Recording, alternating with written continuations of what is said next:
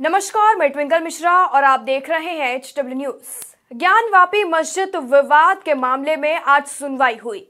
इस दौरान दोनों समुदाय, यानी हिंदू और मुस्लिम दोनों ही पक्षों ने कोर्ट में अपनी अपनी कुछ मांगे रखी। कोर्ट में कुल तीन याचिकाएँ दायर की गई हैं, जिस पर कोर्ट ने आज सुनवाई की और कोर्ट में इस मामले पर करीब 45 मिनट तक सुनवाई चली है। इस सुनवाई के दौरान मुस्लिम पक्ष की ओर से एक याचिका अंजुमन इंतजामिया मस्जिद कमेटी ने दायर की है। जबकि हिंदू पक्ष की ओर से दो याचिका दायर की गई है, लक्ष्मी देवी, राखी सिंह, सीता साहू, मंजू व्यास और रेखा पाठक ने याचिका दायर की है।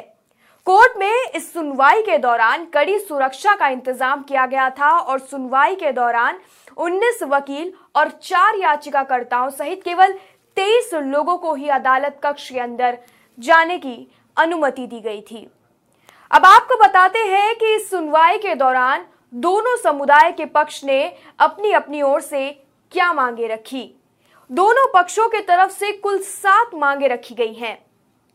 सबसे पहले हिंदू पक्ष की बात करते हैं। हिंदू पक्ष ने मांग की है कि श्रृंगार गौरी में रोज़ाना पूजा करने की इजाज़त मिले। वज़ू खाना में मिले शिवलिंग की पूजा करने की इजाज़त मिलनी चाहिए।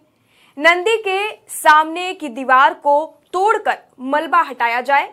शिवलिंग की लंबाई और चौड़ाई जानने के लिए सर्वे किया जाए और वज़ू खाना का वैकल्पिक इंतज़ाम किया जाए।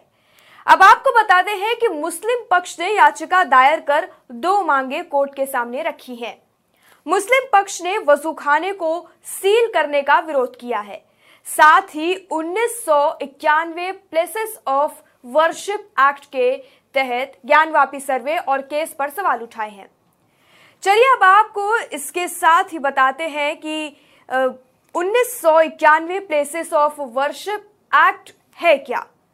उन्नीस सौ इक्यानवे में लागू किया गया ये प्लेस ऑफ़ वर्शिप एक्ट कहता है कि 15 अगस्त उन्नीस से पहले अस्तित्व में आए किसी भी धर्म के पूजा स्थल को किसी दूसरे धर्म के पूजा स्थल में नहीं बदला जा सकता है।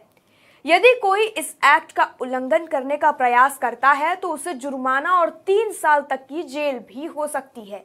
यह कानून तत्कालीन कांग्रेस प्रधानमंत्री पीवी नरसिंह राव सरकार उन्नीस सौ इक्यानवे में लेकर आई थी। यह कानून तब आया जब बाबरी मस्जिद और अयोध्या का मुद्दा बेहद गर्म था। हिंदू पक्ष का प्रतिनिधित्व करने वाले अधिवक्ता विष्णु जैन ने कहा कि सुनवाई पूरी हो चुकी है और इस फैसले को सुरक्षित रख लिया गया है। सुनवाई की अगली तारीख दी जाएगी। हम लोगों ने कमीशन द्वारा प्रस्तुत रिपोर्ट की सीडी और तस्वीरें उपलब्ध कराने के लिए एक आवेदन दिया था। वहीं अधिवक्ता सुधीर त्रिपाठी ने बताया कि हिंदू पक्ष का दावा मज़बूत है। फोटोग्राफी, वीडियोग्राफी और बाकी सबूतों का अध्ययन करने के बाद कोर्ट कोई फैसला देगा। कल न्यायालय की तरफ़ से बताया जाएगा कि यह मामले आगे सुनवाई योग्य है या नहीं। इस मामले में कोर्ट ने राजनीति बहसबाजी भी देखने को मिली।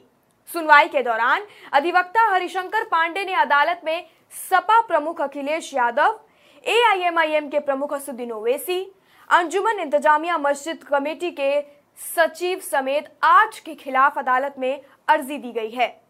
धार्मिक विद्वेष फैलाने मानसिक व धार्मिक उत्पीड़न का आरोप लगाते हुए सभी के खिलाफ कार्रवाई की अदालत से अपील की गई है। अदालत ने चौक थाने से रिपोर्ट तलब की है। ज्ञानवापी मस्जिद के मामले पर आपकी क्या राय है और कोर्ट ने जो इस वक्त सुनवाई दी है, जो मामले पर एक अध्ययन करके जो फैसला लिया गया है ज्ञानवापी मस्जिद के मामले में, इस पर आपकी क्या राय है? कमेंट सेक्शन में हमें नीचे लिखकर ज़रूर बताएँ। वीडियो यही समाप्त होता है। धन्यवाद।